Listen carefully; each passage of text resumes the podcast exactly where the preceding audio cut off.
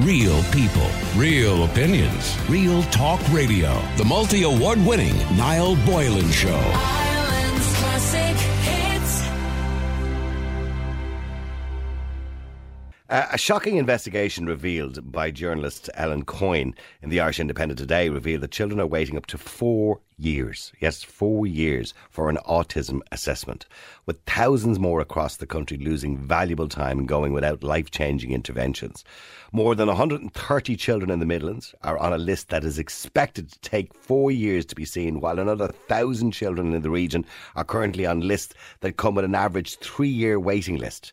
An investigation with the Irish Independent has found lengthy waiting lists for autism assessments are forcing parents to pay thousands, and I mean thousands because I've been there, for private child psychologists. And, you know, with the greatest respect to child psychologists, I know they train for years to do the job, and yeah, they're entitled to charge what they want. But I do believe the prices that some of them are charging, some of them, not all of them, but some of them are charging is extortionate. Anyway, but a professional body has warned that the high demand for private ASD or autism spectrum disorder assessments from unregulated psychologists has left families wide open to exploitation from bad actors. Uh, there had already been at least one case where a psychologist tried to sue a family for defamation after their qualifications were questioned, despite the fact that the HSE had raised similar concerns about the same individual. Parents who believe their child may be autistic may need a formal diagnosis before they can ass- assess certain supports, and that comes, you know, with school before you can get your SENO hours or your SNA or whatever it is, you do have to have a formal diagnosis. Otherwise, it would be a ridiculous system if you didn't. Just, you know, I think my child has autism, or I think my child might be on the spectrum, or I think my child might have such and such a disorder. Can you give me help? And that help could go to a child who needs it more, for example. So it's up to what they call the SENO to assess them or to uh, you know, give those errors and attribute them to different children, etc., etc. Anyway, autism waiting lists run as long as 18 months and at last, at least in at least seven counties. But the worst waiting lists by far are in the CHO 8 area which includes Laois, Offaly, Longford, Westmeath, Louth, and Meath. Waiting times for these counties were divided between 12 different children's disability networks. And experts warn that leaving children on waiting lists for a long period of time without intervention can have a dramatic effect on the child's life and their dependency on support. And it warned that while five or six children were being added to its waiting lists every six, six months, or every, sort of say, every month, it may be. Uh, uh, it may only be able to do one or two assessments every four weeks due to the lack of resources. That seems incredible that they can only do one or two every four weeks. One or two children every four weeks. So I want to know today if you're a parent, have your child been diagnosed with any special needs? Of any description, be it autism or whatever it happens to be, and how long did you have to wait to get a diagnosis? And if you didn't get a diagnosis publicly, how much did it cost you to get a diagnosis privately? Because that's invariably what parents have to do. That's what I had to do at one point, going back many, many years ago, uh, when I needed some assistance from my daughter and some help when she was in the early part of her, her school years. So I want to know today, I want to know are you a parent who has been on a waiting list to have your child assessed? Uh, let us know. The number is 087 188 0008. That's 087 188 0008. It's unacceptable, let's be clear about it, but I want to know your experience with the system, with the state, uh, no matter where it happened to be, wherever you happen to go to get that assistance. Uh, let me go to Carla. Carla, you're on Ireland's Classic Hits. How you doing, Carla? Hi, how are we doing? Good. Now, Carla, your daughter, Quiva, almost two years old. Um, Yeah. And so, what, what were the first indications that you thought that she might need some supports? Okay, so when she was about 10 months old, she just stopped meeting the milestones as uh, the same as her twin. She has a twin brother. Okay. Um, she just wasn't hitting the milestones. She wasn't sitting up unaided. Um, she wasn't picking up food. She wasn't picking up small, um, you know, like small bits like peas or picking up anything to put to her mouth. Okay. She just didn't have the hand-to-mouth action that all babies have. Um, so I reported it then to my public health nurse, and she um, she got me referred on, and then we started having assessments then through paediatrician. She had a brain scan because they suspected she could have possibly had cerebral palsy. There was a possibility of that. So Okay. that was very worrying. Yeah, of course Um, it she had an MRI on the spine, uh, sorry, on the on the brain, and that come back perfect. Um, and just like rocking, she she rocks, taps, um, and and yeah, just as time went on, we we, we referred to early intervention. and um, to go to the child's disability team. And we never heard nothing for such a long time. And then eventually we got a letter to say we've been accepted.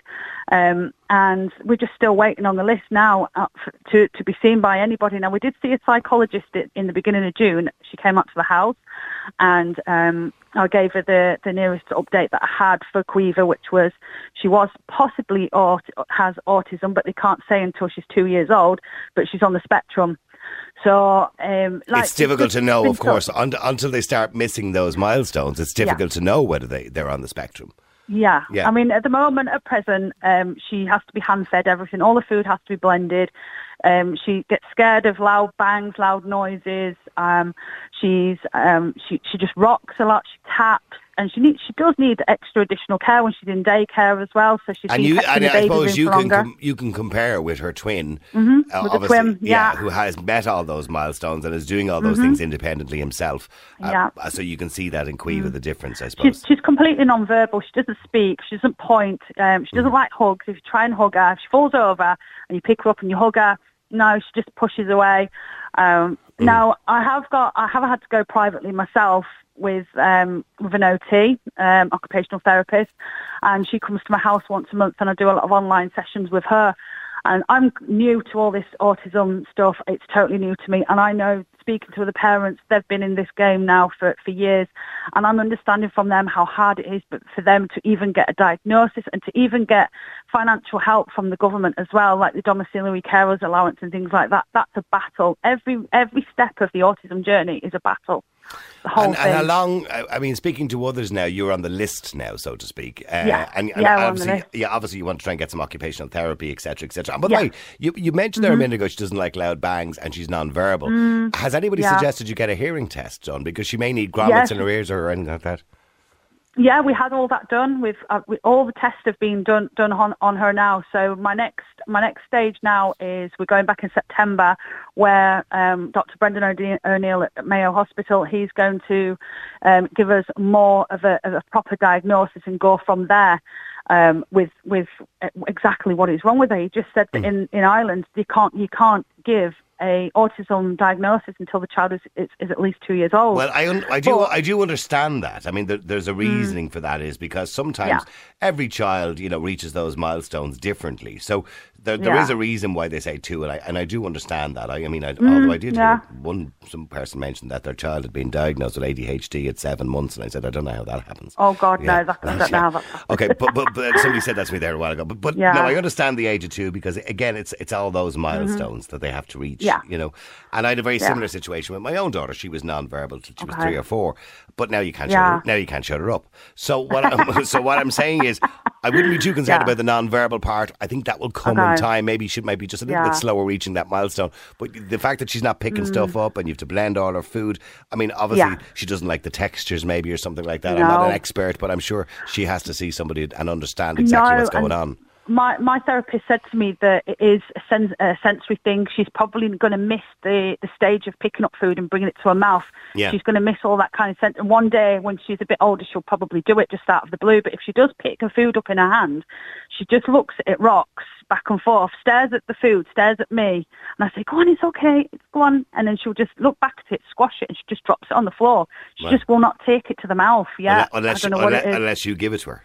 Yeah. Yeah, if I could put it, break it up into tiny pieces, like a little snack, a soft snack or something, um, yeah, she, she, she'll She'll take it. But yeah. if it's a new taste, she'll hit herself on the head. Like if I've gone, uh, particularly if I went from, um, say, a bit of spaghetti bolognese to then uh, giving her like a yogurt, that's too much for her, and she starts like she'll she'll rock and she'll bang herself on the head because it was too much of a sensation. So now I have to, I've learned now to break it down for her of what I'm going to do next, food wise what we're going to do next, what we're going to try next. Because if it's too lumpy as well, she'll hit herself on the head, or And- and even a- the look of the food. What about what about? I mean, colour. reading this article, you know, thousands Mm. of parents have decided to go privately rather than wait the three or four years. Now, Yeah. the prices are ridiculous. You can be charged anywhere Oh, between a thousand three thousand, depending on what you need to get assessed.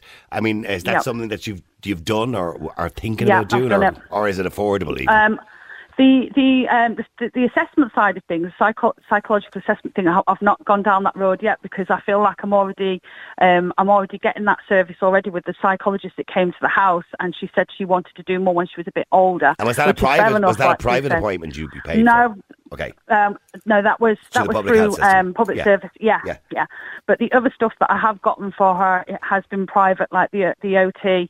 And, um, and can I ask you how much you one- paid? How much did you pay for the OT? I paid hundred euro for a 100 euro um, a session when she comes to the house, Okay. and then the online sessions then are free, Oh, like okay. the Zoom that I do with that. Okay. And then there's um, Sensational Kids, which is 75 euro a session as well. So I had Okay. to pay 75 euro to sit down and have a, have a conversation, first of all, and then then the, the sessions after that are 75 euro um, an hour. Yeah, and it all adds up. You know what I mean? It doesn't seem like a huge amount of money at the time, but it all Mm-hmm. Yeah. adds up over time when you have to have 10 or 20 sessions Yeah. Mm-hmm. or whatever it happens to be.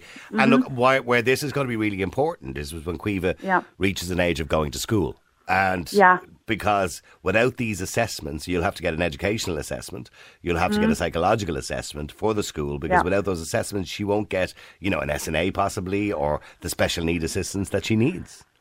Yeah, yeah. So- no, I, I understand all And this that. is what's That's happening. Pa- thing- the parents are waiting four years for that. I mean, the I child can. oh, well, they can regress a lot in four years if they don't get the help they need. Mm-hmm. You know. I'm just learning all this, talking to other mothers, and it's just so hard that it's such a such a battle. And the the thing is, what's holding a lot of this back at the moment is there's a transition thing going on within services. I don't know the services what were happening before, but I know just over this last um, year or so, apparently it's been transitioning from one service to another service, and that's what's been holding a lot of this up as well. And have you With, have um, you early have you been onto CAMHS as well? Or well, I don't think CAMHS deal with your child because they're too young. Probably. I, I'm not too sure no, what age CAMHS no, go I've never heard. I've never Okay. heard of that. No, okay. no. Look, Okay. Okay, well, stay there for a second. Let me go to Jared as well. Jared, thanks. Jared, you're in Ireland's Classic Hits. Carla seems to be going through the mill there, Jared, with Quiva. You have a similar situation. Yeah, hi Noel. Yeah, we have a we have a twelve year old lad uh, saying things. Zach, he was um, it was first picked up in in, in preschool um by uh, the, the trying to teach us. Listen, I think there's something maybe there with him. Okay. Um, like she was trying to engage and talk and kind of thing. He wasn't making eye contact, so she just says, "Look, she was she asked the girl asked and she was brilliant. Uh, the teacher, she kind of says, "Listen, there may be something there. Just, just Get it checked out, yeah. get it checked out." So she gave us a letter with a fair letter from the GP, and I think we were two years before we got a letter to go to the HSE up in the Navan Road, and um, we started to go through the process there. Two with, um, years just waiting to get the first appointment. Wow. Ye- yes, two years for Wow. the first appointment. Right, okay. So he Oh. was he was si- he was six at that stage. He was so he was in school and all of that stage. He, yeah. he was in school and all at that stage. So it went from the Navan Road, we did, and we got we, we two or three visits there, and then we got official diagnosis then um, that he was basically he, he was um, he has Asperger's. Okay, So like right. he's very great kid, very clever. But like he's doing scale work, he, he can get very frustrated and he kind of he loses the plot a little bit, you know. So Yeah, many geniuses in the world have Asperger's, by the way. So you know, Yeah. some people call it a gift to some degree as well. But I know it can be Elon difficult. Musk? That's right, Elon, Elon Musk. Musk is supposed to and so um, is Mark Zuckerberg. Uh, but but but in saying that, Jared, you know, it is something that can be very difficult for them throughout their life because Yeah. you- it, for social interaction, you know. Yeah, it's now he, now like there is times like like you be you be it, like kids, some kids in the road when we when we first moved into the area and stuff like that and all. They, same thing like the kids be out playing on the road and they're kind they were all curious to who he was, the new kid and stuff like that and all. Same thing like he'd be just playing in the garden kind of thing, but. It takes him a while to come out of his shell, but as I said, he, he would struggle um, Yeah. socially. Of course, But yeah. when he went to school, he, because he had friends in school, as he was going through the school, years, he got a little bit better. But at the same time, like we were being referred for um, OT and speech and language therapy, and still to this day now, we have not heard a word back about. and how speech long are you on the waiting list for OT and speech and Six language? years. Six years. Six years. Jeez. Now, That's no, bad. he just he just It's all finished ahead of up you, Carla. he- he's, he's just Yeah. he's, he's just finished up uh, sixth class now, so he's going into secondary school now in August. Now the school he's in Saint uh, Saint Vincent's in Glasnevin, which to be, to be fair to them, the, the, the, the principals and the teachers and all they've been fantastic, and, he, and you're fantastic SNA. You know, and he's Yeah. just, it just, he's gone across once for the year now into the secondary school, but they, they've been fantastic. We, like, only for the school, and to be honest with you, with other, with other parents, we've learned more off other parents. than That seems to be the way in all, with all the time. Yeah, the other parents' The H- experiences. The, Yeah. the HSE is an absolute abomination. That's the only way to describe it. Mm. Only way to describe it because all it's all it they keep doing is is passing stuff is getting passed from Billy to Jack, and there's no solutions, there's no answers, there's no communication. The whole place needs that whole organisation needs to be scrapped. Yeah. I mean, I, I've, I, I've talked to only way- parents. I've talked only to way parents who manage to get their children in with CAMHS, uh, for example, and you know, and they wait Yeah. three or four years to, to get an appointment or whatever it is. They get an appointment, they get a few visits, and then you know they go, oh, well, you know, there's not more, more unless he gets worse or she gets worse. There's not more we can do. Yeah, so that- and then they're taken off the record, and then the child gets worse. They go back to CAMHS and say, well, look, you know, you told me to come back to you if, if things got worse. Things have got worse. Oh yeah, we're going to put you back on the list again now because you're already off. The, we, they right take you off the books. So you have to wait another two years to get another appointment. Like Wow. it's it just gets ridiculous. It's like it- it- it's it's like there's other the other parents now. Thank God, like lad is high function, but there's times like he'll have meltdowns, and it's like. It, it, can, it can be it can like there's no talking him down sometimes like it's it, it can I be know, hard I and, know. and it's it's it's it's heartbreaking to watch sometimes but there's I know there's parents out there and they are in a hell of a lot worse uh, position than we are. Oh no, I, under, Like, I understand some exactly some what you the mean by these irrational breakdowns. We, we, Yeah. It's just completely irrational. Yes, I, I understand it completely. But I tell you what, there's like there's the specific. uh, You you mentioned camp there. Now there's a group there, and you have a page on Facebook. It's called Ripples, Noel, right? And a lot of parents, but the, the whole group. So that they like Saturday morning, they do little camps like football camps and basketball camps, and uh, karate, swimming, things like that, and all. And I tell you what, that has brought some kids out of their shells, and like on the social aspect and stuff like that, and all. Other kids taking on Is that nationwide as well? Is that Yes, available it's, well, nationwide? it's, it's it's mainly based in Dublin, but as far as I know, Okay. I think the plan is is to, is to, is to spread out into other into other cities. But the, the work they do, it's brilliant. It's like, And, and what are they called Yeah. again? Ripples, is it? they're called Ripples, yeah. They've a Facebook page. They're Ripples, called Ripples, okay. and Okay. and they are brilliant. Like, they do all sorts of sports, and they do like my young lad in the last couple of weeks there now. During the, he's he's done orienteering, so they showed him all about camping. And the Ah. different insects and all, like you, you, you'd be all around the Phoenix Park. You go around the Phoenix Park. And this is just this is just a, a voluntary group. It's like Yeah. a voluntary group. Like you make and they're it- doing more than the state is. Yeah, yeah. Ah, listen, it's, it's, don't mention the state. No, that's, that's, it's in it's in the state. So how are you, how are you managing Jared uh, to get? Are you are you getting assessments for him so he can get the extra hours in school and the assistance he needs, etc. We're basically taking time off work and, uh, and we're going down. And to be fair, to be fair to to the principal in the school and stuff like that, we're uh, we're, we're just going. I'm saying we're going to camp inside the school if the SNAs are pulled or if you don't give the allocation that's needed. And basically, to be fair to Danny, he's been fantastic. Yeah, And some some schools are really good. Some schools are bad. Yeah. they've been- Yeah. they've been brilliant. We Yeah. probably would have been in a, in, a, in a hell of a bad way if it wasn't for them. They were being brilliant now. And they, they said to us as well, look, uh, going forward off the secondary school as well, it says, look, it says, nothing's going to change, whatever the boys are going to need, because in his year, there's three or four lads that kind of need, that needed the SNA, and they've been fantastic. They've I. I, I do remember my own daughter. I used to have to go into town. There's some place there on the south side, not far from the south side of the city there, and I used to go over there for an educational assessment.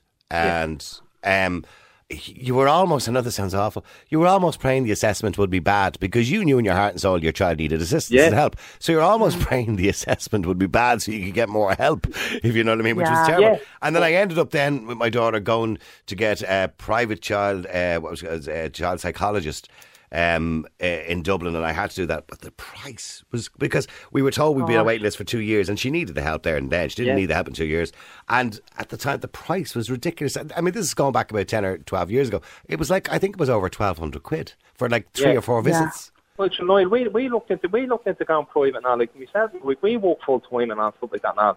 Like, uh, like I'm gone every. mo- I'm on the road every morning at six o'clock. My wife, she's down the school run. We've like we've a young lad in preschool, and then we have Zach there. He's just finished. in- Like the two of them are in the both in the same school. So she's down the school run before she starts at nine o'clock, trying to get through traffic and stuff like that now. And even working full time, paying them off, you just can't. No, you can't. No, no, no. So we haven't had a family family holiday in four years. and we're working full time. You know. you Oh, okay, well, well look, I, I have to go into break. Carla, good luck at Quiva, and I and I hope Thank you, get the support. But I think Jared is right. If you're depending on the state, you'll be depending on them forever because the only thing, the best thing you can do is you know groups on Facebook and other people with similar experiences mm-hmm. because you probably get more advice and help from them advice and you'll than you will from anybody else. off any other adults than Oh, forget about the HSE because they're an absolute shambles. Well, isn't it All sad that you have to say that on radio? That forget about the HSE. Yeah. Isn't that sad? Yeah, When you've got a, when you've got the CEO sitting there earning four hundred and thirty grand a year, isn't it sad that you say that? You know, Mm. And you the fella that used to work for Fingal digging holes, that's why we have looking after the HSE. That's that's what they're dealing with. You know? Okay. Okay, listen, guys. Quiva, or should I say, Carla. million. Carla, thank you very much indeed. All And- the best, folks. all right, and thank you very much indeed, Jared. Some of the messages, by the way, coming in on WhatsApp as well in relation to this as well. that I want to play. Hey guys, listen to the show today, and I have to agree with what Jerry's saying. The HSE is an absolute messed up system when it comes to um, trying to get a child with a diagnosis. So I've had to get two of my sons um, a diagnosis. One is still awaiting his one right now um, because he was he he would be he would be highly functioning. Um, the other child went through it from the age of two, have an assessment, and he finally got his formal assessment at 11. Um, and even with that, it was we actually had to go private because the HSE wanted us to restart the entire process again um, when he was 11. And like an 11 year old child is starting to be aware that these things are going on around them with the HSE was an absolute nightmare. CAMHS is a complete and utter joke. My son is 20 now. Um, he went to them in high crisis two months before his 18th birthday, and they gave him an appointment for three months' time, and then sent me a letter uh, three weeks before his appointment saying, "Oh, sorry, he's 18 now. He's no longer under our care." Wow. Sad, isn't it? That that's what parents are actually going through to try and get the help they badly need for their children, and to be on a waiting list publicly for three or four years to get the assessment you need to get the help for your child is pointless because in that three years the child will regress. In that three years the child will only get worse, not better. We need more help. We need parents to get more help. Let us know your experience with getting an assessment. The number is 087 188 0008. You can WhatsApp or text right now. Or if you want to come on the air, you can. 0818 942 105 is the number. All right, keep texting, keep WhatsApping. Some of the messages we're getting in are outrageous. The amount of time that people are waiting to get a diagnosis or to help them or to get an assessment for their child when they badly needed to get the, the assistance they need in school because that's what this is all about. It's getting assistance. You can't get assistance. You can't get an SNA. You can't get special needs assistance. You can't get those hours unless, of course, you get an assessment in the first place. Martine, you're an Ireland's Classic Hits. How you doing, Martine? Oh, hi, Niall. How are you? Good. I mean, I'm reading this report today by the Irish Independent. and I have to say, a great report by Ellen Coyne, but it's shocking, isn't it, that people are waiting four years? Niall, we were very fast getting our diagnosis. We only took like a few, um, a couple of months getting our diagnosis. But after that, that was it. That was it. And you know what? We only got, recently we got another diagnosis. I went on your show there two years ago, and we got our uh, second diagnosis from that. But after that, it's been only a couple of weeks ago since we've got any um, services coming to the house. So how long, how long did, in total did it take you to get an appointment? Forget about the diagnosis and the assessment. To get an appointment for support or help, how long did it take you to get? It's about three and a half, four um, years. Over three years. Over three years. That's crazy. Yeah, and Molly would be would be considered be you know severe autism um now with you know other stuff would be. How old is. Molly? How old is Molly now? She's just turned six years old. Is that her in the background? That is her in the background. Yeah. Keeping you company and making sure she's heard on the radio. Uh, yeah, I actually have my friend here, my best friend here. So, um, so, so three and a half years just to get an Three and a half appointment to get some support. But so you were Yeah. fighting, and and in the interim, you know, when you were sort of wait, sitting patiently waiting for the letters to pop through the door, which never popped through the door. I mean, were you Never. onto them? Did you ring them? I mean, I suppose parents are looking for advice. You've been successful No, in the I- end, but You know, at the start when Molly got diagnosed, I was told, "Oh, um, now you're, you the fight begins," and I, I actually didn't have a clue what they were talking about. The fight, what fight? But it's so true. You start a fight for your little, for your child, and you're after getting a diagnosis for your child. That's heartbreaking, and trying to come to terms with that, and then you have to fight for everything. I mean, everything, everything you fight for. It's it's absolutely heartbreaking. It's so it's it's it's so bad. Sorry now I'm a bit nervous, but no, that's that's okay. really that's okay. is. I know, and, It's and you're hard. looking at your little child getting older and things not getting much better, unfortunately, sometimes. And you're saying all they need is support. All they need is a professional, an occupational therapist, or a psychologist, or whatever it is that you need, or those appointments you need. And you're broken hearted sitting there saying, I can't get, they won't give them to me. No, I, at the start with Molly, after going on your show, we were waiting for a psychiatrist appointment, we got that psychiatrist appointment one year after being on your show because he's and he's a great man and he's fantastic. Once we got in, it's great. But we waited all those time that time. Molly hurting herself out in and out of the A&E the whole time with her had banging her head. Still, she's still biting her hands and they're still all marked all the time from her hurting herself. But all the time we've been waiting. Mm-hmm. You must be worried sick that- about her, are you? yeah, that's what you do. Yeah. You worry about your child anyway, but when your child has disabilities, you're constantly worrying. Mm-hmm. It keeps you awake every night. You're thinking, what's going to happen to her when I'm not here anymore? As it is, not alone. All looking, all when you're a child like Molly, I was told she got a second diagnosis. Is look, all to expect with Molly is for her to be happy now. Yeah. You know, and that's heartbreaking for a man to hear that. Yeah. But even those services are what you need for to help your child be happy because, like sensory, Molly would have you know a lot of sensory needs. Yeah. Molly needs that, and all I'm trying to do is just help my little child have a better quality of life. But that's all we want as parents. We want our children to have a good life. That's And all we want. Child. She's uh, like she's just she's a kid like everybody else. She just has disabilities. She laughs, she plays, you know, she does all those things. She's still only a child. And as and prime time a few weeks ago, and those parents, it's like in this country that they just don't matter. That's what I feel like. My, that they don't matter. So your child doesn't fit in. It doesn't fit into the box, so to speak. Yeah, So it's it. yeah. So it's just not our problem anymore. It's up to Yeah, you. that's it. Now, I got onto the psychiatrist from being on your show. We were uh, 12 months waiting. And when I actually did get onto him, he's a great man. He actually told me that he's a psychiatrist. He works from Dublin. He comes to Limerick maybe a couple of times a month, but over COVID he couldn't. But he actually told me that he deals with most of Munster. That one man deals with the most of Munster.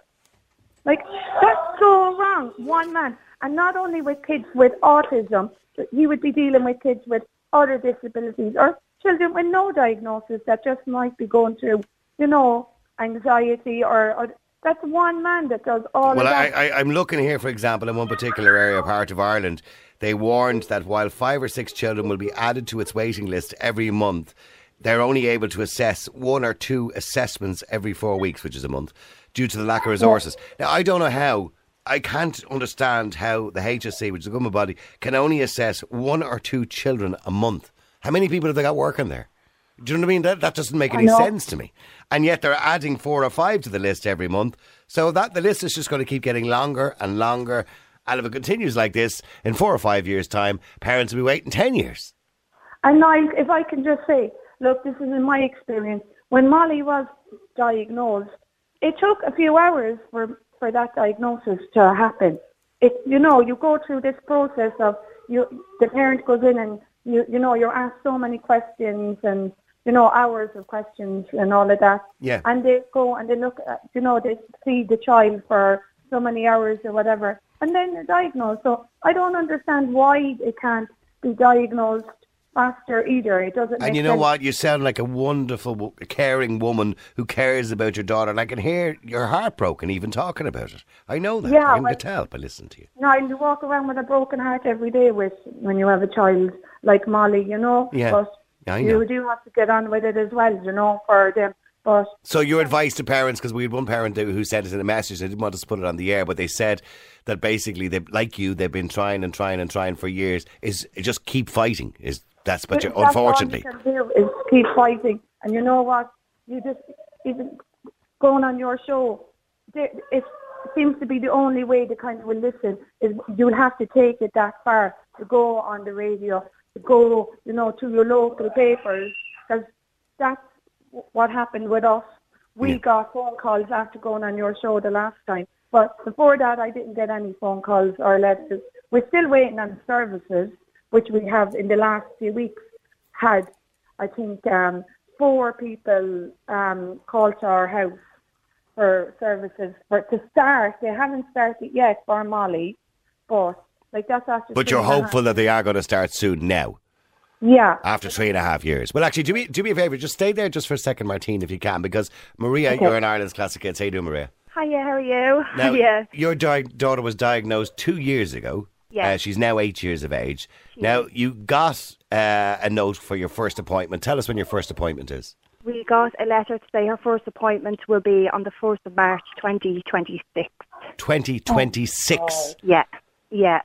So, Uh, yeah, so not for another four years. So she'll be, she'll, be, she'll be 12 at least until she gets her first appo- at appointment. least. Yes, yeah. Wow. And there's a few things that she needs. So it's, you know, it's speech and language therapy, occupational therapy, psychology, and so it's all really important. what you, I mean, with the greatest respect, what use is it to her in four years? She needs it now. Yeah, I know. Her school is carrying her. The SNAs and the school. She got. She has a, She's in a fabulous school. She's in St Damian's, and they're brilliant. But they are. They're carrying her. There's nobody. There's no other support. There's been nothing. There's nothing. You're So school teachers are basically replacing these people who are meant to be doing their Yeah. jobs. Is it? Well, Yeah. let- let's be clear about it. They don't allegedly don't have the resources Yeah. in the HSE. And have you do, have you talked about it? A lot of parents seem to be pushed into going privately, but it is extremely That's- expensive. Yeah, Maria. well, that's the thing. We had to choose which ones we felt because we don't even know what the priority is. Because on the the list you're given on the review, it just has this list of stuff. So we chose her the psychologist and occupational therapy, but like that, we can't afford to keep doing it as often as she needs it. So no, of course not. But This is very even to have to make the choice, you know, to leave out speech and language therapy and not, you know, so you're trying to choose which which is more important. Yeah. Yeah, yeah, you know, so like us having to make that decision to choose which ones we can pay for and which ones we can't. It's it's Well, you should never be in that position. You're paying taxes. You shouldn't be yeah, in that position. Exactly. It's it is. It's it's really lonely when you're looking at your child and Yeah. You know they're struggling and you feel like nobody cares. Nobody is helping.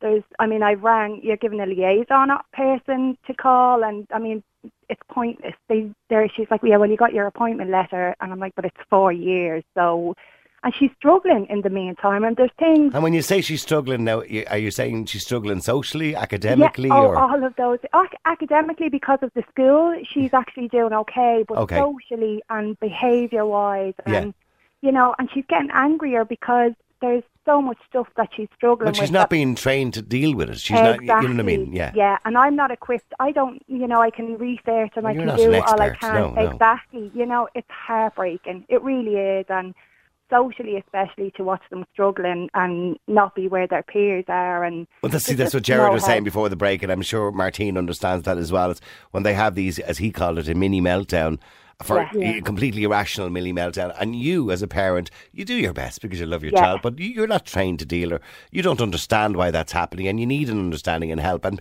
by the way, it's not just about training the child; it's about training the parents how to deal with it. You know yeah. what I mean? And that's the thing. She was actually she was referred to speech therapy when she was two from the health nurse, and we got a call two or three weeks ago to say she had an appointment. And when I explained that in the meantime she had been diagnosed with ASD, and we were waiting for the care team, they cancelled. They were like, "Well, she can't see us then because she's on she's on a waiting list." So I was I was so Upset. How long did it take you to get the diagnosis? By the way.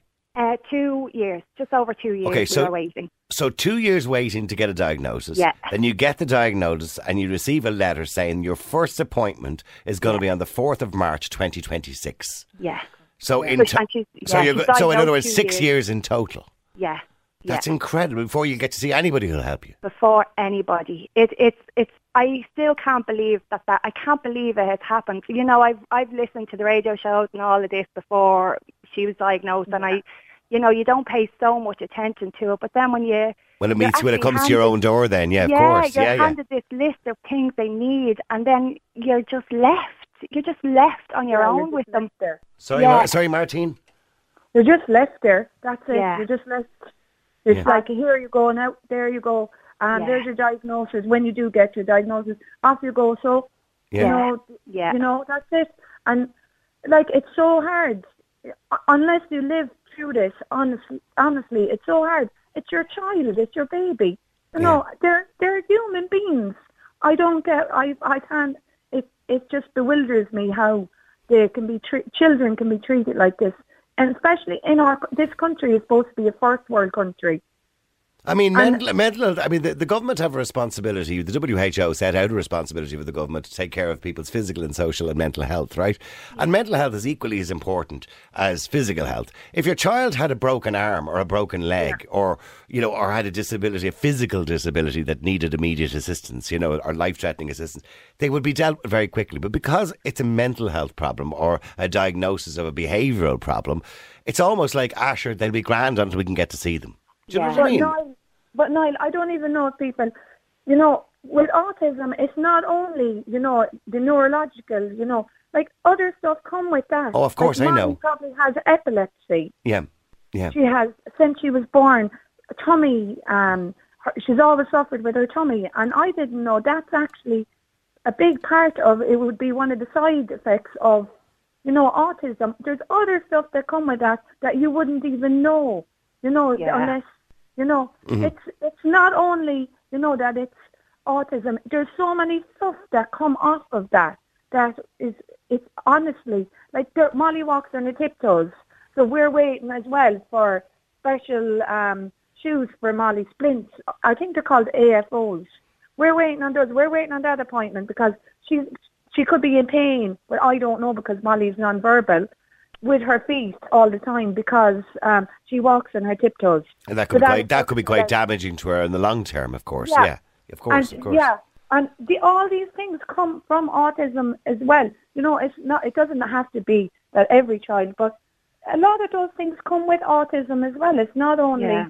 You know. And they, they can't rule out stuff until they see their care team. Like they actually can't rule out um, ADHD until so. Yeah. Even if I wanted Amelia to say I chose to put her on medication to help her in school, there's you can't do that until they're seen by a care team. And Amelia also has what we think is Tourette's at the moment, Wow. she can't be treated. There's a massive rise, by the way, in the amount of young people with Tourette's syndrome. Oh, it's Uh, by the way, yeah. did, did you cut when you got that letter for the appointment? Just very quickly before we get to the break here, because I'm going to get killed uh, by my producer. But when you when you got the letter for 2026, did you call them and say like, "What's the crack here? 2026 he is Oh. I thought mad." it, yeah, I thought it was a mistake. I kind of laughed and I thought I rang and I said, "I'm not." It says 2026. I was laughing and she was like, "Oh yeah, oh," and she actually said to me. Oh, you're quite lucky that's only four years because they're rejigging the whole thing and the area That's what you're Martine in. was saying. Yeah, yeah, yeah, yeah. yeah. So I was told I was lucky that it was You were lucky. yeah in four Wow. years' time. Wow. So Well, look, ladies, I have to go into a break uh, because my producer is going to do something terrible to me in a minute. But listen, Martine and Maria, I wish both of you the best of luck um, with. Emily and Molly, uh, or Amelia, sorry, and it's Amelia, isn't it, Maria? yes, it is. It is. and, and Molly, and I hope you get the help that you need. Unfortunately, uh, for some people like yourself, Maria, it may be a case of having to try and you know drum up a bit of money. I know that sounds Yeah. terrible. You shouldn't have to I at this day and age. I know that's you know. the thing. That's Yeah. the thing. Okay, definitely. listen, both Thanks of you, both of you. I hope this draws attention to it a little bit. Anyway, um, I, I'll take a few more calls after the break. All right, let me go to Austin if I can. Austin, you're in Ireland's classic hits. How you doing, Austin? Hi, Niall. How are things? Now you got twin girls. Um, have, yeah. Okay, and they've been diagnosed at three and a half. And, right, yeah. and, and what what seems to be the problem with it with the girls? The girls.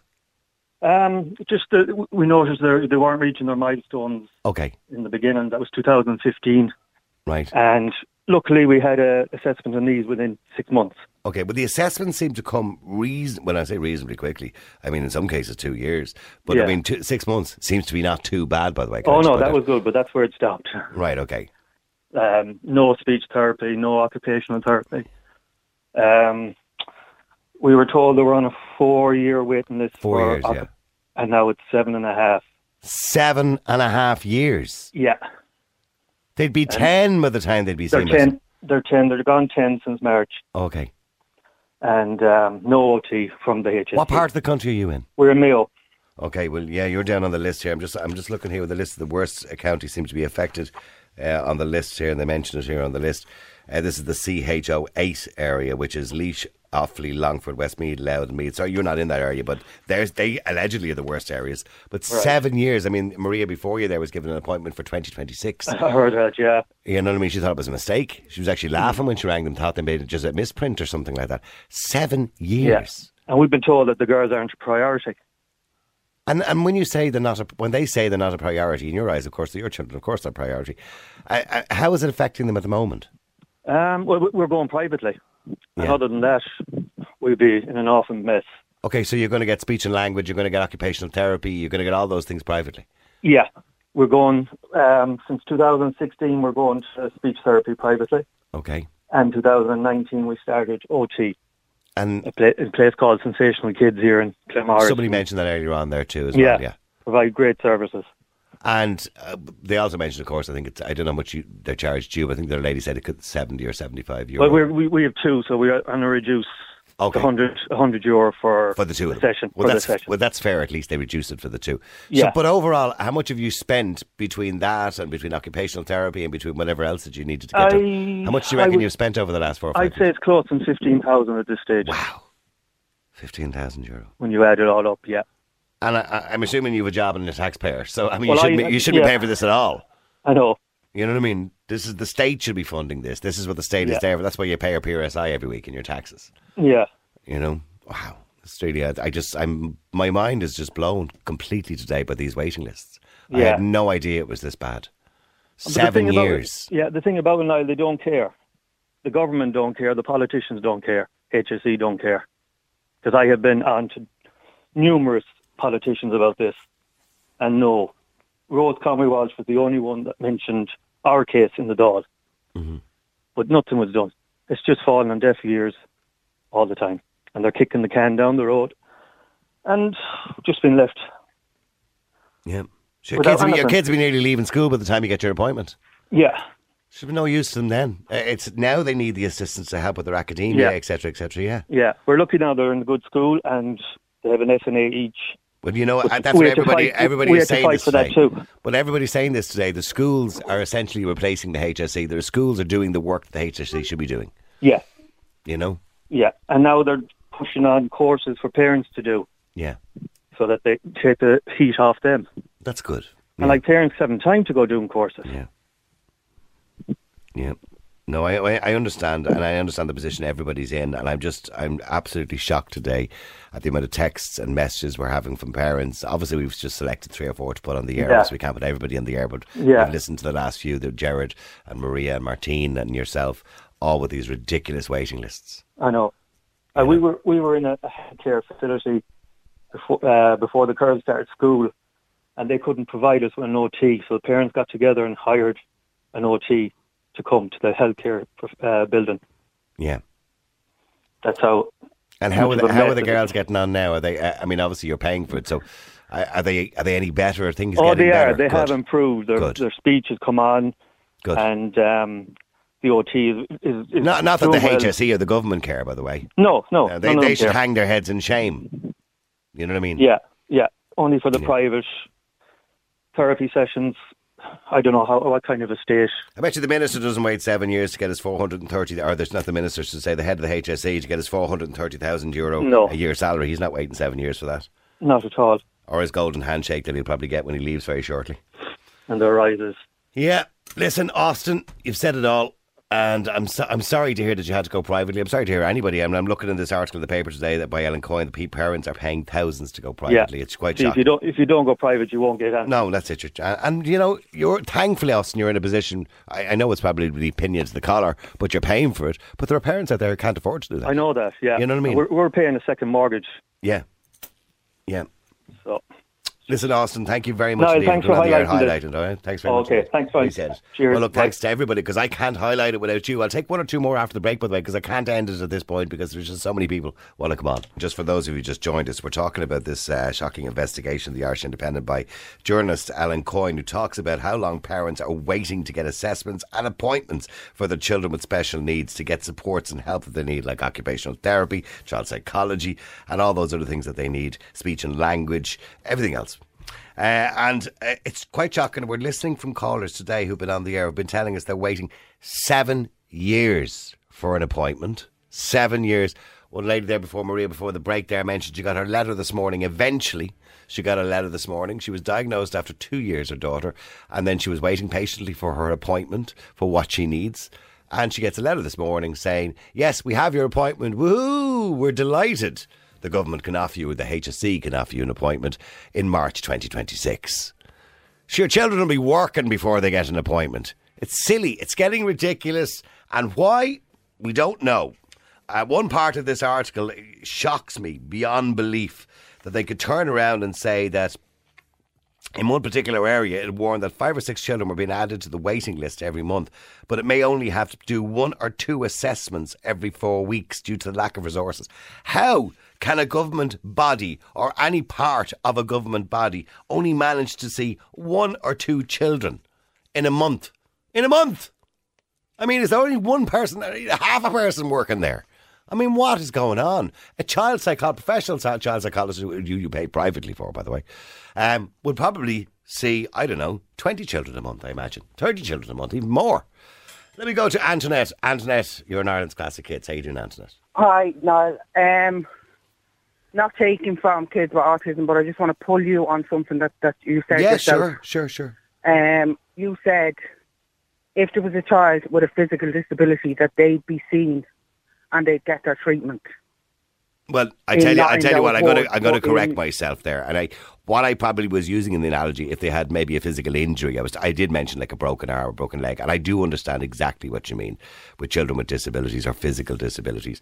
That was probably my mistake to say it in the way I said it. Yeah, no, the way you, you said Yeah. it was like if it was a child with a physical disability, they'd get seen. I think My the, po- the point, 14 years. yeah, the point I was trying to make it was if it's if it's more.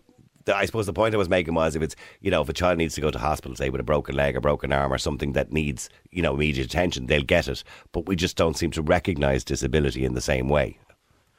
Yeah, well, I, I can agree with that because my daughter's 13 years with a dislocated hip. Wow, thirteen And we're years. still wait 13 years. This, she was first diagnosed with hip dysplasia when she was two years of age. And, She's now 15. Explain to me, or to, to the listeners as well, because a lot of people.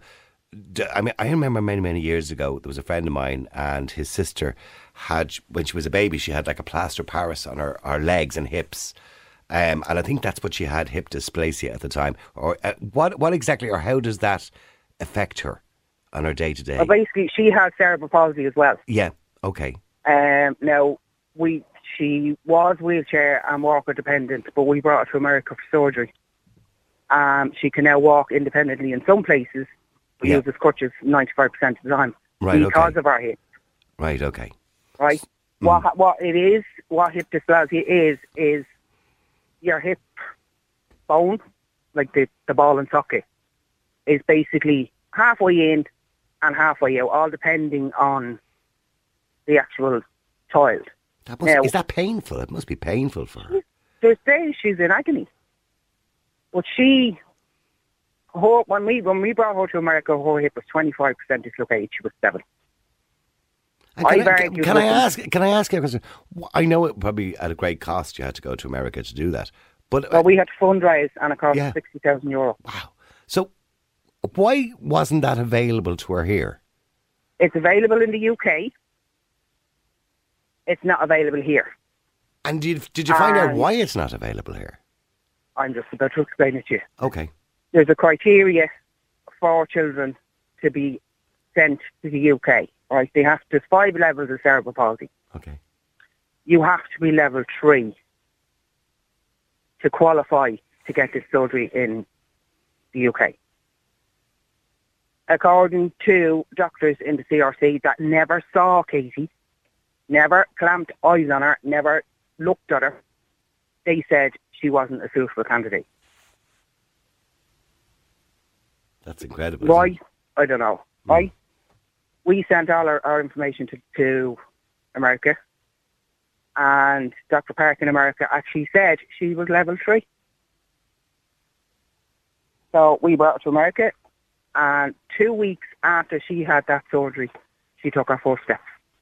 That must have been a very proud moment for you. Uh, do you know what? It, it was better than winning the lotto. I imagine. I can imagine. But we, because, and you said like you, you have to stay in your little box. Yeah, because you don't fit because into that we box. Yeah. stepped outside that little box, yeah. Katie's been punished. And I know that, you know what I mean?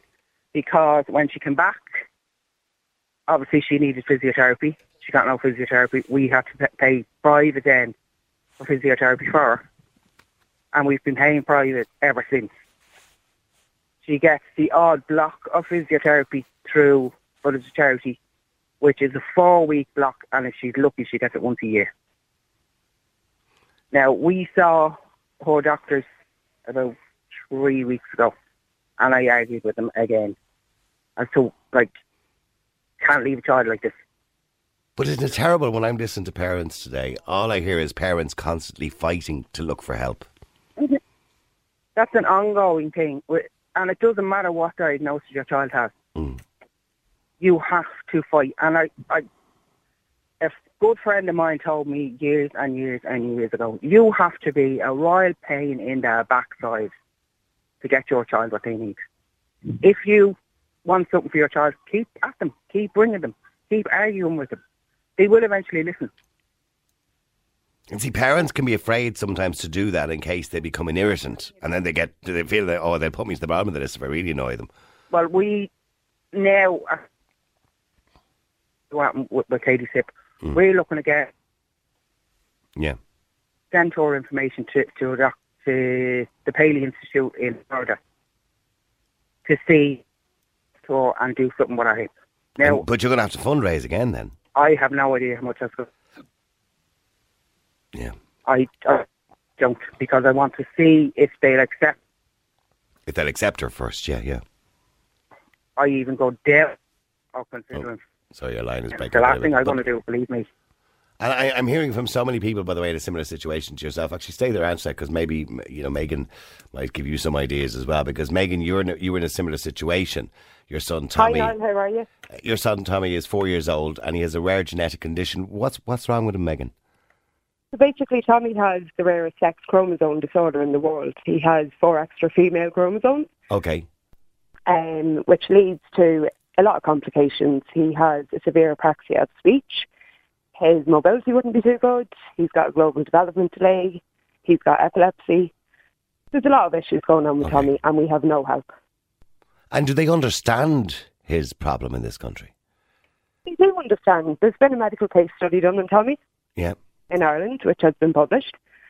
So they do have an understanding. I currently took to the US in 2019 when Tommy was diagnosed, and I gathered a lot of information for them, which followed by treatment. So unfortunately, with COVID and things like that, there's been no appointments really for our children, which is very, very frustrating because our children can't wait. How many Early other children? How many other children in Ireland have this condition, this rare genetic condition that you mentioned? Tommy's one of five one of five. Uh, Sorry, Yeah. in in, in Ireland. in Ireland. Yeah, Yeah, okay. he's one of five. But if you haven't came forward, there is one or two in the background. Yeah. Right. Okay. Um, now, we travel to the States. Tommy has a team of specialists over there.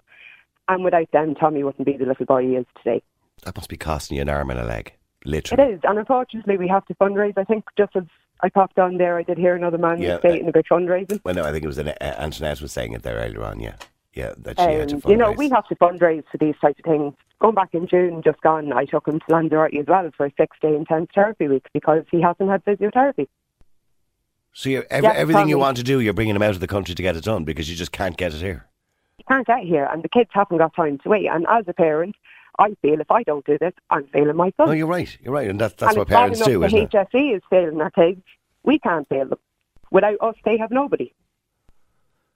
So wait, So unfortunately, well, so what's the what's the the outcome of all this for Tommy? I mean, obviously, you know, he's never going to be cured of this particular genetic condition, but in saying that, he can be helped and supported to get through his life as best possible.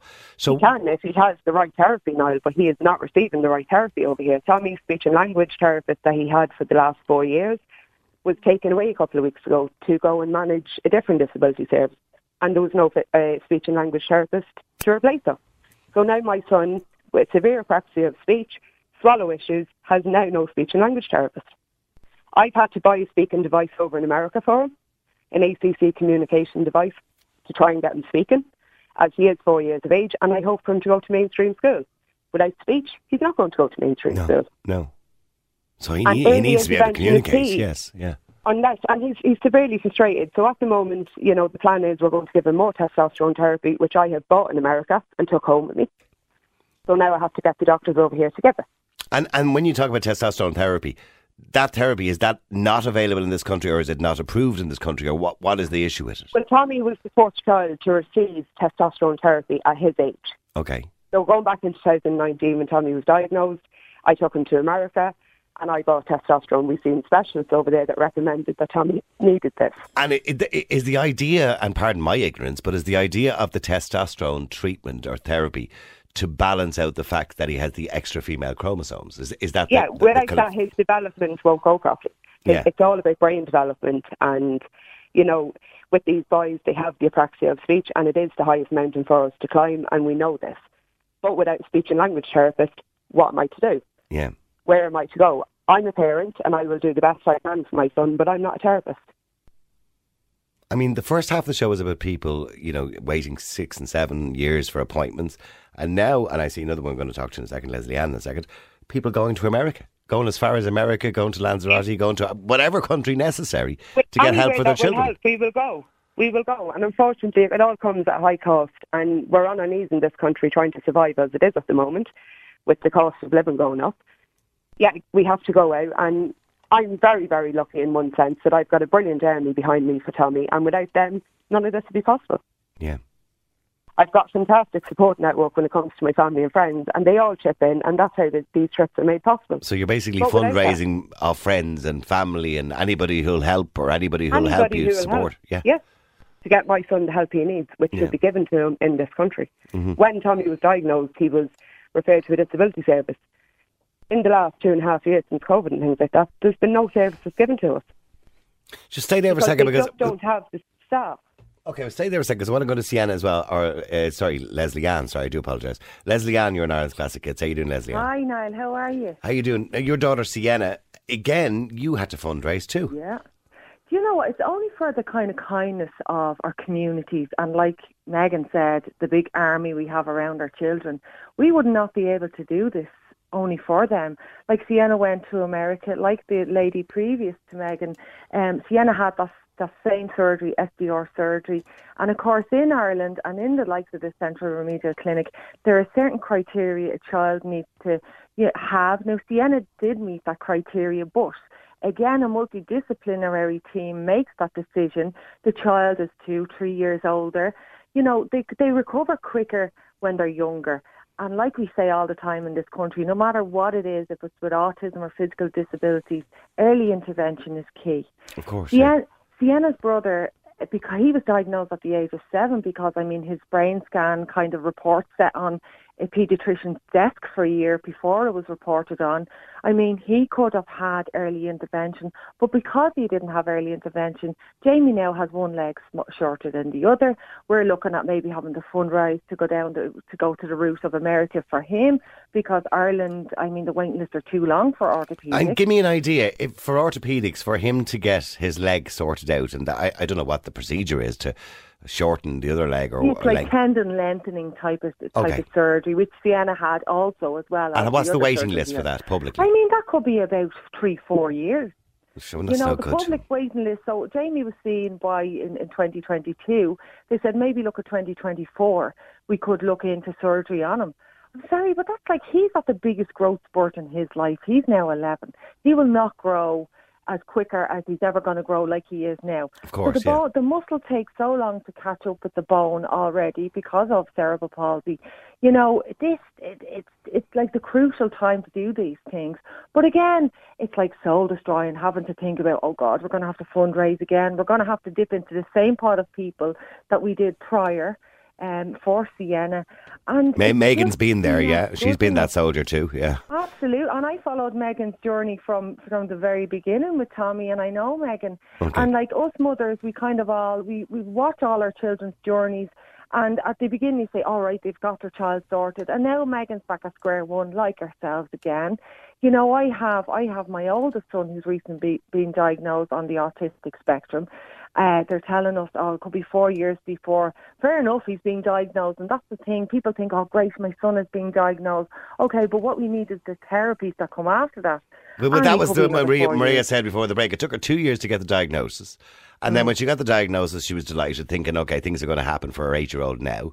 Yeah. And sadly, she gets a letter saying your first appointment is going to be March 2026. This is it. I mean, my lad is going into secondary now, and he needs all these kind of little interventions, just coping, life skills, coping mechanisms. Well, the whole, it's from what I'm reading in the Irish Independent today, the system is falling apart. It's fallen apart. Niall, I was given, I was asked to attend a webinar for parents last week for Alex, and because I couldn't make it, because I do two other kids and they're all off school, I got a snotty letter afterwards saying we're taking him off the list because you didn't attend this webinar. I'm sorry, he needs therapy.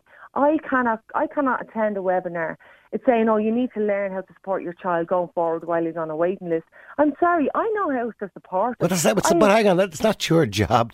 But not when my I say, second I mean, um, you don't have an obligation to do the webinar, as, they- as they call Well, it. Well, according to them, because I didn't attend the webinar, he's going to be taken off the list. And if I didn't contact the office in two weeks, I'm sorry, just because I didn't attend the webinar, that doesn't mean his his. You don't care his- about your child. Yes. his disability has disappeared.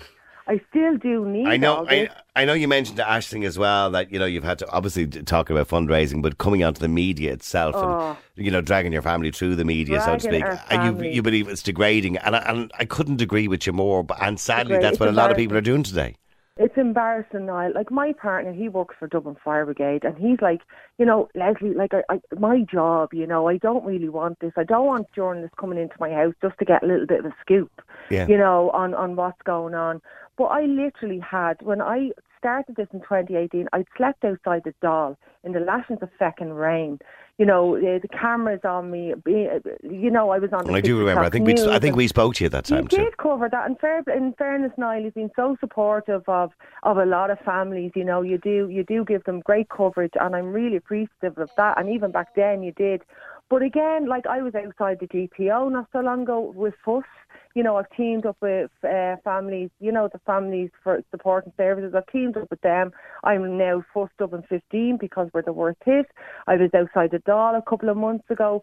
You know, I am constantly I spend hours every day sending emails to politicians. But it would, it's not nice to have to do that. It's also No. not nice, as Megan said as well, who's still there, I think. Uh, Megan said as well that, you know, this idea that you have to keep going back to family and back to friends and saying, listen, can we think, can we have another event, a fundraiser?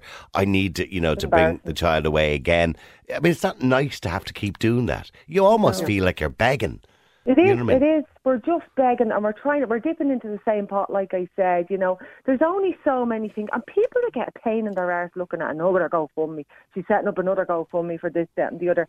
Like, I mean, if I see GoFundMe's all the time, fair enough. I give to what I can within my means, but after that, I go, oh, like I can't. Yeah, there's know, a limit to what you can. There's a limit to how much you can donate to different people. And look, and they're all good causes. They're nearly always good causes. I'm not Yeah. doubting that for a minute.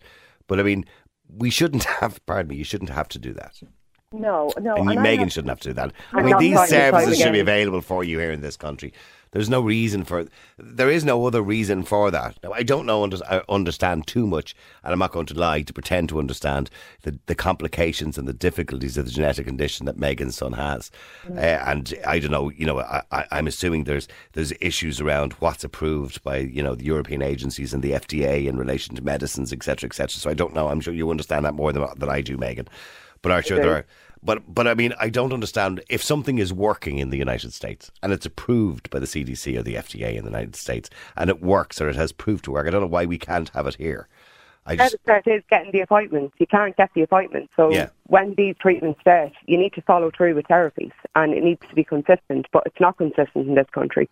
I came back from Lanzarote after spending, I'm not going to say how much I spent, but it was a good few thousand.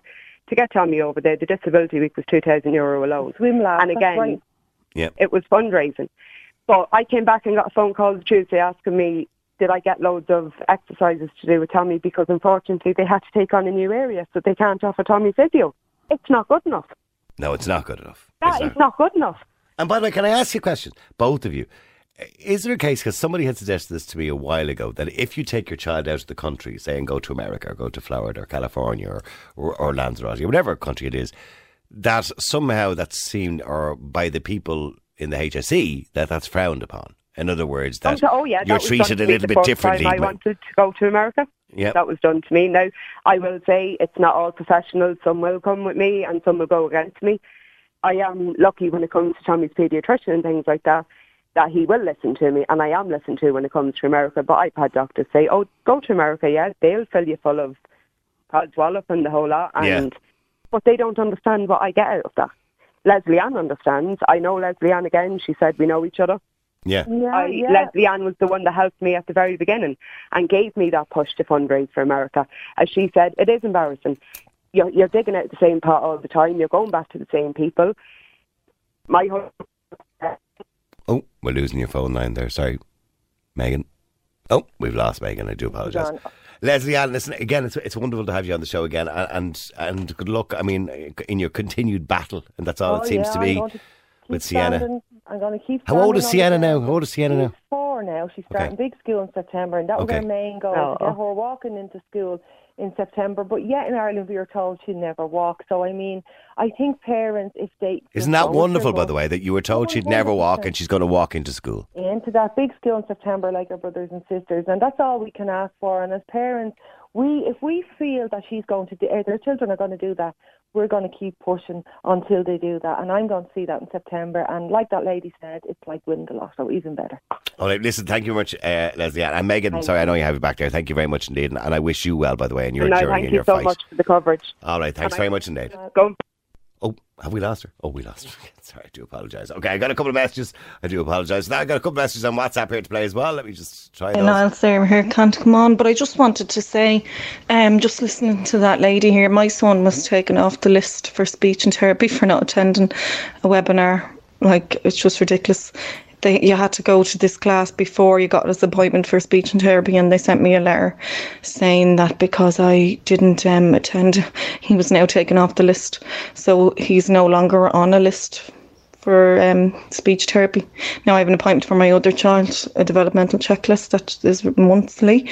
So I'm planning on saying it to the public health nurse then at the end of the month. But like they just took him off because I couldn't attend. I had a brand new baby at the time. I just think it's terrible. That's all, I find that quite shocking that they would do that. That's almost like blackmail to some degree. Anyway, My son was diagnosed at 18 months with autism privately, and when I went to the state, we asked them what interventions could we do now because they told us early intervention was key, and he's not entitled to anything until he was two and a half.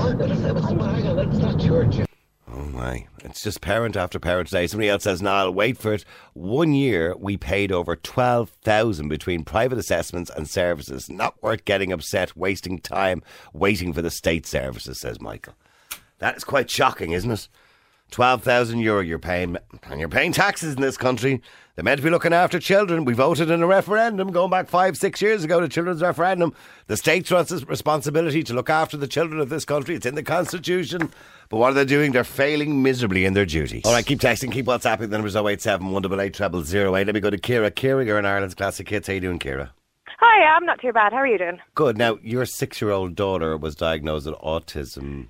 Uh, She actually hasn't been yet. No, I, Oh, I was diagnosed with autism. Oh, you were. ago. I do Yeah. apologise. Sorry. No, you're fine. Um, yeah, I yeah I started looking into it a couple of years ago, and she was about three. Um, but there's so few resources out there other than the like actually going to the doctors and doing all that. But even she was like, you're you're talking a couple of years at least for waiting. You'd be better off going private. Yeah. Um, so I finally managed to get her into a speech and language therapist there recently, and we'll be seeing them at the end of August.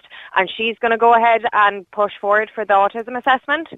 Um, but again, she said it could be another three or four years before we actually get anything done on it. Um, I had to go private for my assessment there two years ago, and it was 850 quid. It is. To, it's expensive. To, get that, Yeah. And then even to go as far as the ADHD assessments, then you're talking another 800, 900 quid for it. Um, and yeah, when I was told then about Sensational Kids, there, I, I was told that could be about three grand to get her done. Well, Um, I- 'cause a lot of people- autism. Well, a lot of people have been recommending Sensational Kids. I haven't heard of it, but a lot of people have been recommending it today. And I, I somebody had mentioned earlier on one child was it cost them seventy five per visit, and another chap Yeah, mentioned that he had two children, and they were doing it for a hundred for the two, so that was a fair deal. They were doing both. But that's not too bad. Yeah. So uh, uh, now, obviously, it depends on how many sessions you need, I suppose, doesn't it? Really? Yeah, it is. It's it's all dependent on how the child is, what their support needs are, if they're high or low. It's just it's shocking that in this day and age that there's not more out there for the kids in particular. Like yeah. the adults, yeah, there's definitely not an awful lot out there for adults, um, especially with the HSE. You're basically left on your own, even though you know autistic kids grow into autistic adults. So there needs to be more support there for the adults as well. I'm but surprised, just- by the way, at the amount of adults now. And I was listening to some of the radio there last week, and the amount of adults who are now being diagnosed who are kind of thinking to themselves, you know that they have certain problems in lives or, or behavioural issues that themselves that they've recognised themselves and now getting diagnosed uh, for things that they probably should have been diagnosed when they were young. Yeah, well, yeah, oh, yeah, definitely. Like if if I had been diagnosed when I was younger and my mother had the proper resources there, now she did the best she could with me. Um, she knows she struggled an awful lot with things similar to me, so she was able to help me in that um, aspect. But like for school, for instance, um, certain needs that I would have had in school, meltdowns that I had in school when I was younger, and not knowing why. And it's just, it's horrible. So it's, I, I don't understand how they and get made away you with what made it. you think about it? And you know, at this point in your life, I mean. Did, did I mean was was it causing you problems or what was your be, what sort of behaviour did you believe was causing you to have this problem or this diagnosis like but were you get were you had you become a little bit hyperactive or lacking concentration levels Um, or No, it wasn't that. It's like I've always known I've been different. I've always felt like I was on the outside looking in. And then now this is going to sound absolutely mental, but I know a lot of people that went down this route as well. I joined TikTok, and the algorithms obviously push similar videos or things that you like onto your FYP. And I Mm. started getting all these um, people coming up that were diagnosed autistic that I really related to. So I just started researching it, and I spent at least a year researching before I did anything about it and I got together all my traits and made a whole booklet of everything and all my issues and stuff and and I, I went into looking um, for an assessment then and uh, that's when I found out that the HSE don't really do anything like that for adults. yeah Um, so I retrospectively so to speak in, in a sense I suppose looking back through your life I suppose you can see where the problems were and what it caused and do you think it's affected your life badly, Kira? I mean, how are you doing now? Um, are you working now? Or Are you getting on with life? Or I was working up until before Christmas, but it was it was only a couple of hours a day. It was part time, and I could never understood why I, I didn't feel more capable of doing a full time job. Yeah. Um, but like even just doing the couple of hours a day, I would get home and I would be in such a mood. I'd be very irritable. Like lights were annoying me, noises were annoying me, all of that sort of thing. Um, so yeah, I don't I don't work now, um, but I am trying to push forward as an autistic advocate. Um, I've started an online blog and such, so I can bring awareness to people on how it actually presents. Definitely in between, like from kids or from boys to girls. Like Yeah. it, pre- it presents so differently, and so many people don't understand this. And do then think, when I do you think there's many people? Sorry for interrupting, but do you think there's many oh people who have you know traits of autism or or but it's, might have Asperger's or may have dyspraxia or dyslexia or whatever it is? Yeah, they all ADHD. kind of overlap a little. Yeah, do you, do you think there's many people in the country? You know, ADHD is another big one which has exploded over the last twenty years. Do you think there's many people that would have a, you know or have these things undiagnosed as adults? Is there many people around? Because I- Definitely. yeah. De- oh, 100%. I mean, like, even since I found out I was and I started researching it, and I can see it in other people now. Now, obviously, you've got a lot of trauma as well that can present as um, similar traits, but once you get past the trauma um, and heal the kind of all the issues that you used to have growing up and you're able to figure out whether it is actually autism or if it's not autism I Mm. suppose. Yeah, um, yeah. So yeah, it's it's definitely like Depending I'm- on the difficulties you're having throughout your life, yeah. yeah, course. yeah. definitely. And then there's yeah, there's the high functioning or low functioning. Now I know a lot of autistic people don't like to use that anymore, but it's it's the Yeah. the, the needs. But it's yeah, well, I suppose it helps to find out what sort of people- resources you need or what sort of Yeah, assistance well, that's you need. it. That's I do Yeah. think it benefits that way, all right. Yeah, it's just easy to say, well, I'm high functioning autism because people people understand that. They're like, okay, you're able to function fairly all right in in day to day life most of the time. Um, or it's Mm. And are you? Are you? You you are able to function mostly day to day? Are you? Kira? Yeah, definitely. It's definitely a little bit harder. Um, Okay. Like socially, I have issues understanding things, and that used to cause me an awful lot of anxiety. Like sarcasm would go over my head. I understand it a lot now. So you're missing social cues. Yeah. Yeah, social cues is a, bit, a big one for me, um, definitely. But I'm, yeah, it, it, and again, it depends on the day. You know, I might wake up and I might be in a great form, and my sensory needs aren't bothering me that much. I'm not having too much input from noises or lights and stuff, and I'm fully able to take on the world. But then it could be the next day I could be right down in the bottom in a burnout, and And it, was, it wasn't, it wasn't just a case, Kira, of you know I suppose we're all different in a sense. We all have our own little needs and issues as human beings. No, no, no two are the same. And I Yeah. always I always struggle with this idea of normality. I don't believe there is such thing as normality. No, there's not. No, no. not at all. You know when people say, "Oh, well, he's not really normal, is he?" I, there's no such thing as normality. We're all different, and we all. And just because one person presents or sees the world or acts slightly differently, as long as it's not endangering themselves or anybody else, I don't believe there's anything wrong with that. I think we're all entitled to feel differently, act differently, react differently to social issues and cues, and that's that's what life is about, isn't it? So, uh, but but as long as it's not causing you problems in your life, but in your case, obviously, it did cause you some level of problems in your life. It did, but I've gotten there now, which is the important thing. And Yeah. I, I did a couple of years of therapy as well, um, which really helped. That actually Good. allowed me Good. to be able to kind of see through all of that as well. Um, so yeah, it's it's uh, there definitely needs to be more done for kids because they're at such a vital time in their life, and uh, like I still am very much triggered by certain situations because of situations I was in as a child Mhm. where I was bullied um, for being different, for being weird. Um, I used to try and hide myself bes- behind a cat persona in primary school because, like, I just I wanted to be invisible. I didn't want people to see me because um, of the attention that I was getting. And you, you, you know, I was repeat what you said. You used to hide behind a what persona? A cat persona, yeah. Okay. That was one of the indicators actually to my therapist that Right, I was okay. that I was autistic because I used to try and pretend I was a cat in school, and at home it was a way of hiding myself. So it's kind of like sneaking away, so to speak. Yeah, yeah, I get it. I get it. Yeah, um, but Okay. obviously that went the opposite way and brought a lot of attention onto me then because it was like, oh well, she's a weird cat person over there. um, Okay, so you couldn't really win, could you? No. no, no, but that, yeah, so like th- for other kids to be at that age and trying to find their way in the world and not knowing what's going on with them, and then other people not knowing what's going on. It, it's it's so hard. Yeah. And it has cha- look, thankfully, all that's changed a lot now. We tend to recognise these things quicker because we're a bit more educated nowadays on you know the needs of children, etc., etc. Mind you, you can recognise the needs, but if you can't get help, it's not much use. Kira, thank you for that. And I want to just go to Sherry as well. Uh, Sherry, you're an Ireland's classic hits. How you doing? How you doing, Niall? Thanks for taking my call. No problem. Now, your daughter is Raven, nine years of Yeah. age. That's right, yeah. Okay, Raven, she was diagnosed. She was born with a lot, an awful lot of complications that didn't come, didn't transpire till obviously she, as the months went on. Yeah. She had uh, severe reflux disease. She had complex allergy, and she was also born with clubfoot. Um, Okay. The proper name is. I Um, I remember so- years ago my mum talking about Clubfoot, and do you know who she pointed out to at the time? I remember because it was the first time I'd ever heard of it.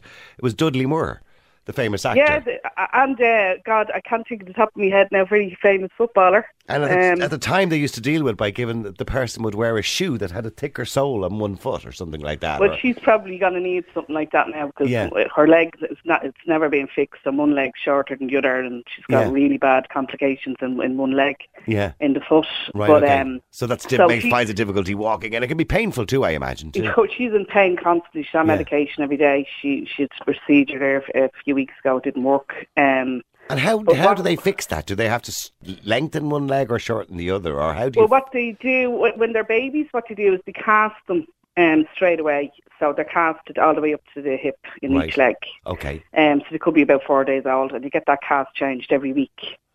For And is this the is this the cast that keeps their legs kind of open, Yeah, like they, like they they're on a manipulate horse? the legs. So they get so when she was born, right, Yeah. she looked like she'd no legs because they were so packaged up underneath her. So when they pulled her leg out, the foot, the whole foot was twisted, and the other one didn't even resemble a foot. It was just like a heel with toes. So what Yeah. they do is they, they bend back the foot in place, and then they cast it. Now they say the babies don't feel any of this, Yeah. but she did. Right. And I had that co- coinciding with the severe reflux disease. So she screamed 14 hours a day, every day. Right. So we never knew which was hurting her. So she was in cast so up, up to her hips, and then she had to have uh, an operation called it, it's uh, tenotomy uh, release, where they slit the Achilles heel Right. Okay. and, and they lengthen it. And then what happens is they're supposed to go into a thing called boots and bars then for um, 20, 23 hours a day Yeah. until they walk, and then night time. Boots and bars. Now, what's what's boots boot- and bars? They're called. So is, is that like what we've seen in Forrest Gump? Tho- those kind of things that calipers? Is it? A little bit like that, but the, but it's like the, the, these, these little shoes, and there's a bar in the middle of them, right. Okay. and they're set at an angle to Okay. keep the foot stretched. Right. Um, Do you remember that was a thing? Do you remember that, Sherry? Sorry for interrupting, but remember many years ago, you used to see a lot of kids used to have calipers on their legs. You don't see that as much nowadays. So there's obviously I- a different way of dealing with it. Use, yeah, the, Yeah. the method I'm talking about now is called the Ponseti method. Right, okay, Um, okay. And it's used, it's still used worldwide. I think it's it's so hard on the parents Yeah. because if if the child doesn't take to it, the guilt of you know maybe sometimes you have, you'd have to take the boots off the child screaming, and then the guilt if you see the foot going back in. Right. It's guilt, and and some kids sail through it now. You know, some kids are brilliant, but other kids are aren't. Um, like and, and they're they're not the atypical. They would be complex. But the thing about Raven was because she had sensory processing difficulty, which we got diagnosed, she couldn't tolerate the boots and bars on her because it obviously it felt harder. Alien. her And it felt because- alien to her as well. yeah, because yeah. she because when she did get assessed, she she's really bad sensory problems from her waist down. Mm-hmm. So and then obviously I couldn't give her a bath as a baby, um, because of the because of the Cast. uh, the cast, Yeah. which you- you're not allowed. Yeah. So when when I did try to start giving her a bath, it was impossible. She just wouldn't screamed her head off. Yeah. Um, so I have two other children, so I knew pretty much straight away that this this child is different. This this this is not right. You know what I mean? It shouldn't be this hard. Yeah. And so uh, obviously then when we got started her medical needs, which was a huge fight, a huge, huge fight to get done, I, we went through hell. And then when we did eventually, you know, get that sorted, the medical side sorted for our, our reflux and stuff, um, we, we, we couldn't keep the boots and bars on her. So she, I couldn't bring her anywhere. I knew there was something sensory-wise wrong with her, so I applied for the assessment and aid, and that took months. But in the interim, we had a really, really good paediatrician. Um, oh, he was amazing, and he's retired now. And he said, "Sheree, we're going to hospitalise her, and we're going to have a look at her." Um, because we were telling him what we were dealing with, but he wanted to obviously see for himself. But can I say, by the way, listening to other parents today, you're so lucky that you were getting this intervention so early because I most parents today are saying that they're like, they can't get it. I, I couldn't. I couldn't go. I couldn't go on. It wasn't that. It was just ah, I we'll get that. Yeah. I couldn't. I couldn't go on with going. We were losing our mind. We didn't know what was wrong. Yeah. We, we didn't know what to do. So he he, he hospitalised her and he had her in there for a week and he's seeing the extent of her. Like literally she'd go from two o'clock in the morning all day the hyperactivity, wouldn't stop and she was two at that time and she'd be running up and down the corridor in the hospital with our buggy because she we didn't know at the time, but the way the buggy was was was was like giving her input and her sensory Yeah. because that's what and it regulated her. But anyway, he decided he, he was brilliant, and he said we're going to get a multidisciplinary team to give her an assessment, and it's going to take four weeks. So that was brilliant. But in the interim, the assessment and the need, came up at the same time, so the two of them ran side by side. Simultaneously, yeah. Yeah. So we went to the one, the assessment and needs, and we went to see the OT, the physio, the psychology, and the paediatrician, the dietitian, and the same in in Crumlin. We, the, but two of them came back with the same diagnosis that she had sensory processing disorder, but she was too young to give an autistic one, right? So I couldn't get any help because they didn't give the diagnosis. So how long did it take you then to get appointments to get the support need that you needed? so the, the support, um, so she needed physio, recommendation, physio, OT, psychology, um, three years Three years. was, was the waiting list. Wow. So I was lucky enough that the Crumlin one gave us a sensory diet, right? Which is To get you kind of started on the road, yeah, I suppose. It's, it's yeah, Yeah. do this every year. This is what she needs, and I, I was like, how would uh, these things make a child any different? But it's when a child has sensory needs, their, their senses. Of course, that can help. But yeah, all those yeah, things can help. So it That's- deregulates, it calms Yeah. them down, it makes them focus, it helps with anxiety. I'm assuming it's avoiding sugar foods and stuff like that. that, that that's probably some of the obvious stuff too. too. Food's very important Yeah, as well. I can't stress that enough. Um, Oh no, really absolutely. The diet is really important. It, it, I- I'm not trying to cut you short, but I have so many people want to get on. And how is she now, by the way? Um, well, the thing is, we we use the, the sensory diet, which is it's, it's not a diet, it's not food. It's like, but they tell you what to do. Yeah. And we and we got two tutors through the Department of Education who they they will send in tutors to the home to help Oh, that's great. children. Yeah. yeah.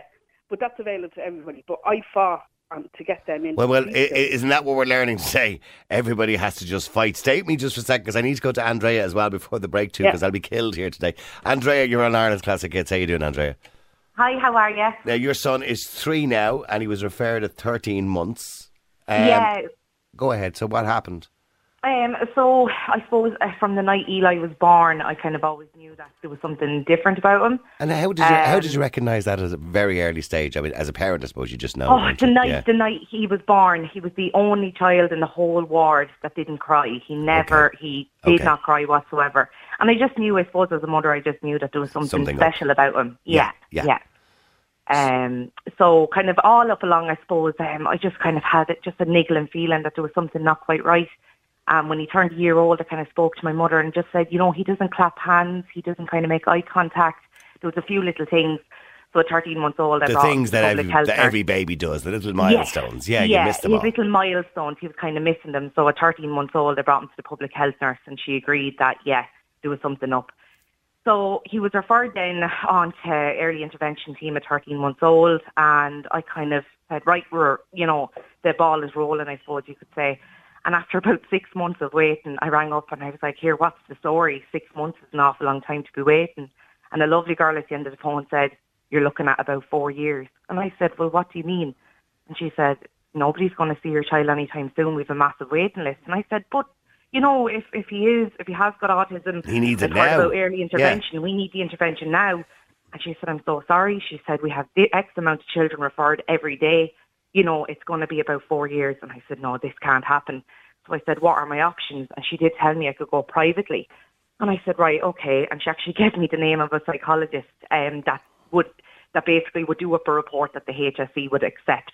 Yeah. Um, so I contacted her and we paid nearly 1800 euro for a private Eighteen hundred. Yeah. Okay. okay. Yeah, yeah, and we paid that. Um, and now he was extremely young, but because the signs and symptoms were so um, prevalent with Eli, he was actually diagnosed with autism at a year and nine months old, which is quite young, but not unheard of. Yeah. Um, so we had to pay a small fortune for that. So I sent in his report to the HSE and I just said, look, I've got his diagnosis. Can you help me with therapy? And they said, oh, look, we know that there's clearly something seriously going on here. We're going to put you down as an emergency um, for speech and language therapy. And he is nearly three and has never, ever been seen. I've been paying privately for his occupational therapy. So you still haven't got an appointment, No, and he's nearly no. three now, and they and he's a and allegedly he's a priority.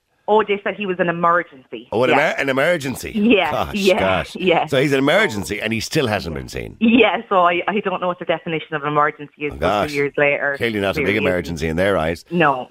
Listen, Andrea, I've really come short of time, and I'm really sorry, and I hope he gets all the help. I know you're paying through the nose for it. Uh, Yeah, we surely are. Well, look, I'm sure he has a wonderful parents and a wonderful mammy who wants to do that for him. So uh, I'm sure he'll he'll benefit from that. Early intervention, as you rightly said, is the key with all of these things to help him to help him get through life as best he can. Uh, That's listen, thanks very much, and I appreciate you coming on the air, Andrea, and everybody else who got involved in the show today. So many people, by the way, with so many stories, and everybody more or less singing the same hymn sheet. The HSE is an absolute shambles when it comes to trying to help children with special needs, give them clinical assessments, diagnoses, or any kind of occupational therapy, or whatever it happens to be that they actually need. It seems to be a complete disaster. Very few people seem to have. When I say good stories, when they get the help, eventually it can be good, but good stories as to how long it actually takes. Real people, real opinions, real talk radio. The multi award winning Niall Boylan Show. Ireland's classic